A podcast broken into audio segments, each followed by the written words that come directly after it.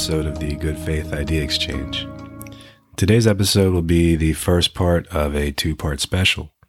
And for this episode, I wanted to take a moment to really touch on the challenges and the sacrifices made by medical professionals all around the country. Today, I'll be talking to Katie Manley. Now, Katie has been in the medical field for pretty much 20 years, 20 years now. She is currently a flight nurse and she's been working in emergency rooms all over since she was 17 years old.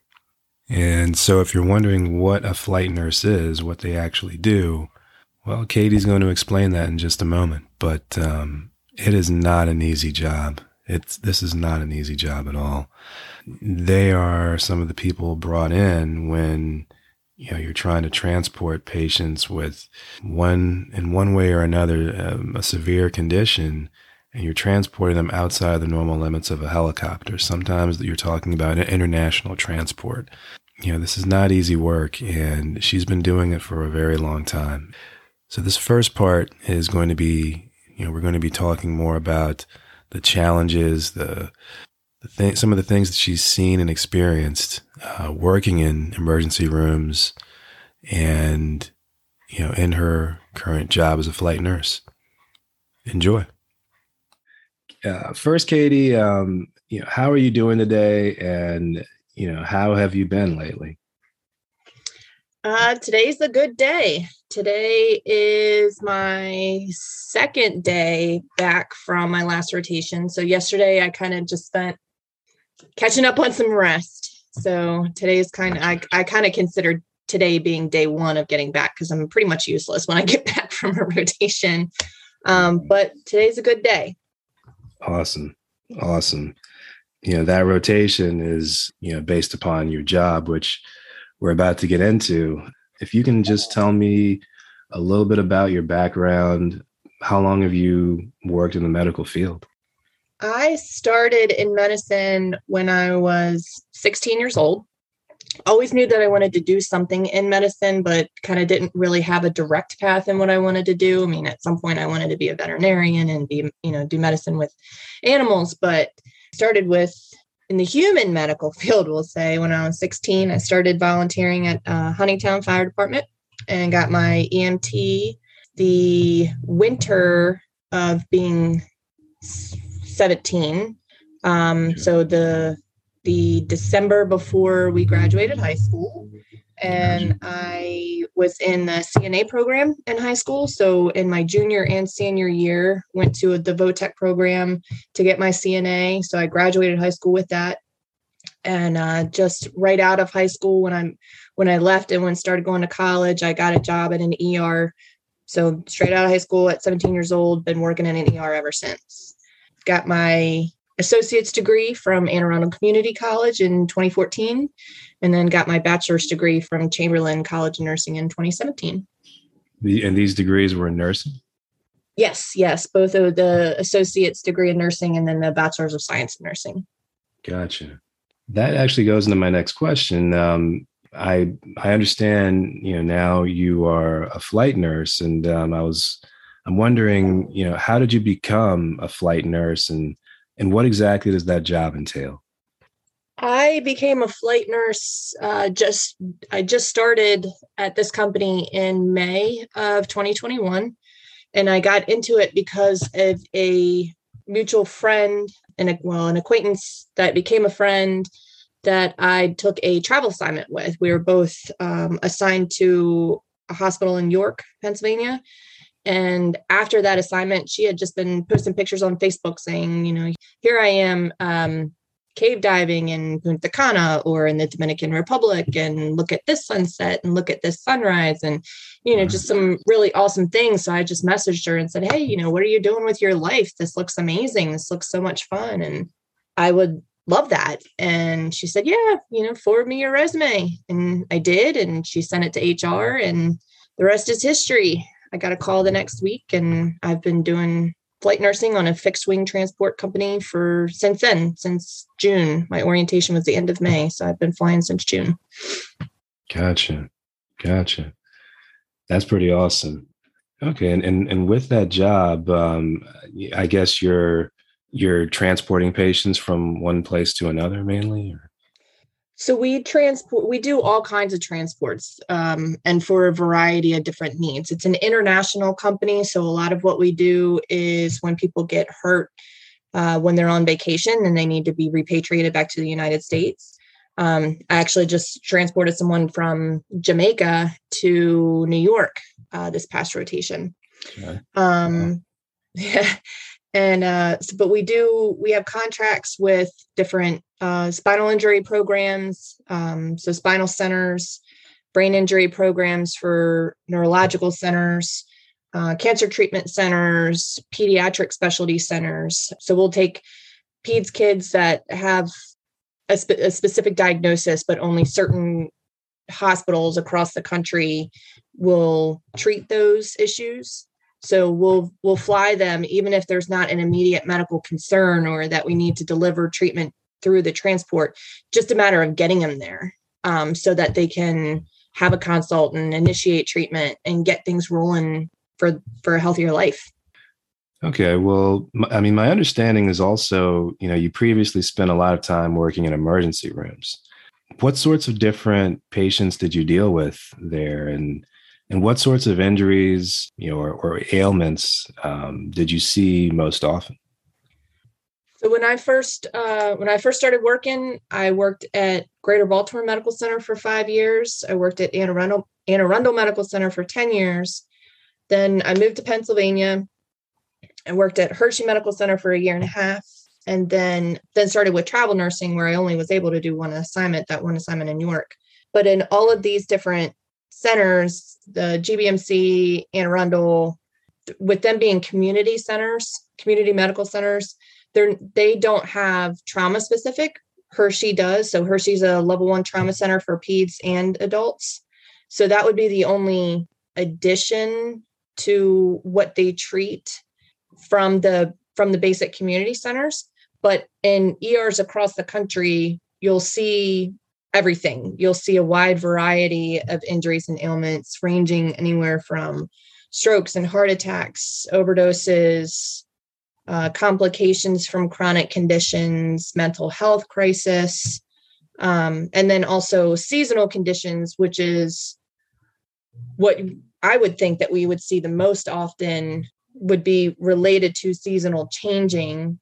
So, take right now, for example, you would see a lot of flu like symptoms that would overwhelm the system.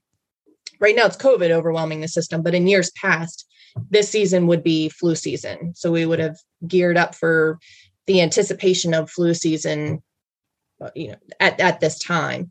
And then we would also see a lot of people coming in for chest pain and heart attacks because they've had to exert themselves by shoveling snow and they otherwise don't have an exercise plan in place. Um, so the overexertion just kind of works their system a little bit too much and end up with some chest pain or some cardiac problems because of that. Or re- also related to the snow people can't get out and get their routine medications. So in that there would be a complication of their chronic conditions. Um, and then unfortunately there also seems to be a lot of overdoses around the holidays. So those are the um, the seasonal events that i referred to as being kind of what we would prepare for or what we would see most often. Is just it, they kind of they're kind of cyclical and just depend on what the season brings. Gotcha. Well okay. Well could you please um, could you just please tell me a little bit about uh, trauma in your own words? What are its most common symptoms? That sort of thing well i will say that trauma is a it's a it's a touchy subject for those of us in the medical field or those of us in the first responder field. So, fire, EMS, police, first responders, dispatchers, and those of us that work in an emergency room, we're not really known for having the greatest coping mechanisms because think about it, we're we're not just experiencing trauma or one trauma over and over again. We're experiencing several traumas back to back, you know, in at least one a shift, even at times. Um, there, there's just multiple traumatic events that we witness that we have to we have to work with it. You know we have to just kind of put the put those emotions in check and dig them down so that we can get the job done. So in doing that us as a group tend to have a pretty sick and dark twisted sense of humor because again you know laughter is the best medicine right? So if we have to laugh about something and laugh about something related to something traumatic we're we're going to find something dark in it. And that sounds so bad but it's just kind of a a reality in this line of work. And then there's generally you know there's there's a high rate of addiction specifically alcohol that runs throughout this community i'll call it. Gotcha. Just because we we're not really we're we don't have a great coping mechanism and we're not the greatest patients either. Right. but um other symptoms for PTSD would include uh, disconnecting, disconnecting from your social network, from those that are close to you, just kind of having some avoidance issues. A lot of people have trouble sleeping, whether that's just not sleeping or with nightmares or night terrors. Uh, we tend to have quick, short tempers, mood swings, panic attacks that come out of nowhere um, those are those are pretty common symptoms of PTSD. Gotcha. Yeah, I have to say, um, you know, I can't really imagine the amount of the level of difficulty um, members members of this community have to deal with. But you know, the work that you're doing is incredible. It's absolutely amazing. So, um, thank you very much for what you're doing. I just want to just say that one, you know, just put that out there. It's really amazing what you have been doing and what so many people within your community have been doing um, for all of us as citizens. So thank you. Now, as far as um, as far as that goes, you know, what sorts of trauma have you encountered and and dealt with in patients? And um, of all the patients you've you've helped over the years, is there someone who particularly sticks out to you? So I've definitely I've treated patients with all sorts of trauma imaginable imaginable, whether that be physical, mental, emotional, and sexual. You know, just it, trauma of the nth degree. I think kids, by and far, and most of my colleagues would agree, if not all of my colleagues would agree with this one, is that their kids are the ones that stick with us the most. The absolute worst situation that I've been involved with that that I was a nurse for is a young girl that was exposed to and and had every type of trauma that I just listed the physical, emotional, mental, sexual, uh, every every type of trauma there is available, she had it. And that one is one that still haunts me. But conversely, you know, there's other events and other traumas that have had positive outcomes or that are things that you can reflect back on on in a positive light. Um, so one of the patients that has particularly stuck out with me for that is when I was on orientation as a new nurse. So I was only um, I was only a couple months in at that point because we get a six month orientation as as a new grad. Not now, unfortunately, but at that time. So I, I might have been two two months in, three months in. There was an older gentleman, or know, he wasn't really older, he was a middle-aged gentleman that came in um, with some weakness, with a little bit of abdominal pain, um, kind of non-specific. But in some of the descriptors that he used, it kind of gave me a red flag to call our CAT scan department and kind of urgently request his his CAT scan. And it turned out that he had an ascending uh, aortic aneurysm, which was is very, very life threatening, uh, very, very survival or small survival rate, very super thin chances, but he did survive. And his daughter I was actually friends with a coworker of mine who, worked in the ER, um, friend of mine. So I was able to get updates on his progress and things that he was able to attend in his life because of the treatment that we ended up providing him. Now we had to fly him to a specialty center for that. Um, that one he ended up flying by helicopter. The company that I worked for is one that does transports that are outside of the range of a helicopter so they're longer distance. But this guy you know got flown from annapolis to university of maryland and he was able to get the intense i believe it ended up being a 22 hour surgery to fix him to give him his life back. And he was wow. able to you know go do all these different events. And being that i was friends with his daughter's friend um I was able to get those updates and that's been a positive, you know, patient experience that has and still does stick with me that, you know, when when the negatives start filtering in, I I've got other ones that I can kind of think back on and reflect on and kind of battle battle the um battle the negative with the positives. Right. Well, see, that kind of goes into my next question. Um, what would you say are some of the biggest challenges you face as a flight nurse? As a flight nurse, um, staying hydrated is difficult because uh, not all of our jets have lavatories on them. um, changing altitude multiple times in a day is very challenging on the body itself because um, we fly over the commercial airlines. Commercials will do in the 20s to 30s, we'll go up into the 40s, almost to 50,000 feet in altitude. Our schedule is eight days on, six days off. Um, and then, like I mentioned before, with my first day being home, I'm kind of useless. So I give myself nine days on, five days off. So that schedule in itself is challenging to, you know, maintain home life, to maintain relationships uh, with your friends and family and stuff because you're you're limited on the time that you have available right so doing you know friend dates and different things like that just to be able to maintain a, a social cycle and a social life in general in mm-hmm. addition you know that that time away it's difficult to uh, maintain routines you know if you are have like dietary restrictions or if you routinely work out when you're home between eight and nine in the morning, or if you, you know, just different things that you do while you are at home um, to establish a routine. It's it's nearly impossible to keep that all while you're on the road and while you're doing this travel. Because uh, when we go out, we never know where we're going, when we're going, when we're coming back, where we're sleeping that night.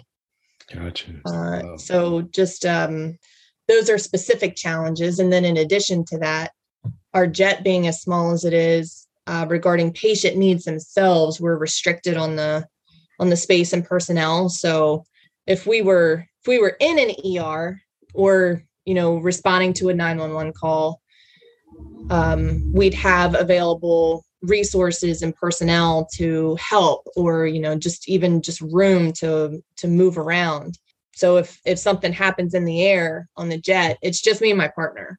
And we have the entire time that it would take for us to alert the pilots to to make an emergency landing for just me and my partner to to get done what we can. So we're limited on the the personnel and the space and the resources to just what's available on the jet. All right. So that concludes this episode. Next week, we will have more from Katie Manley. Uh, that will be part two of this two parter.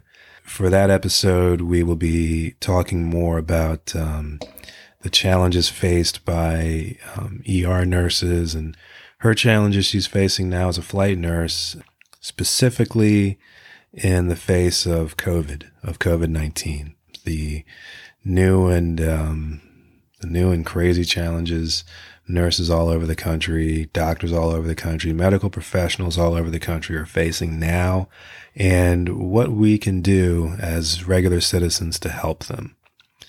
That's going to be next week. Um, as always, if you enjoyed today's episode, uh, feel free to um, give it a rating, You know, whether you're listening on Apple Podcasts or Google or Spotify or Overcast or whatever it might be. Um, I hope you enjoyed it, and um, I hope you will be listening next week. Have a great day, everyone.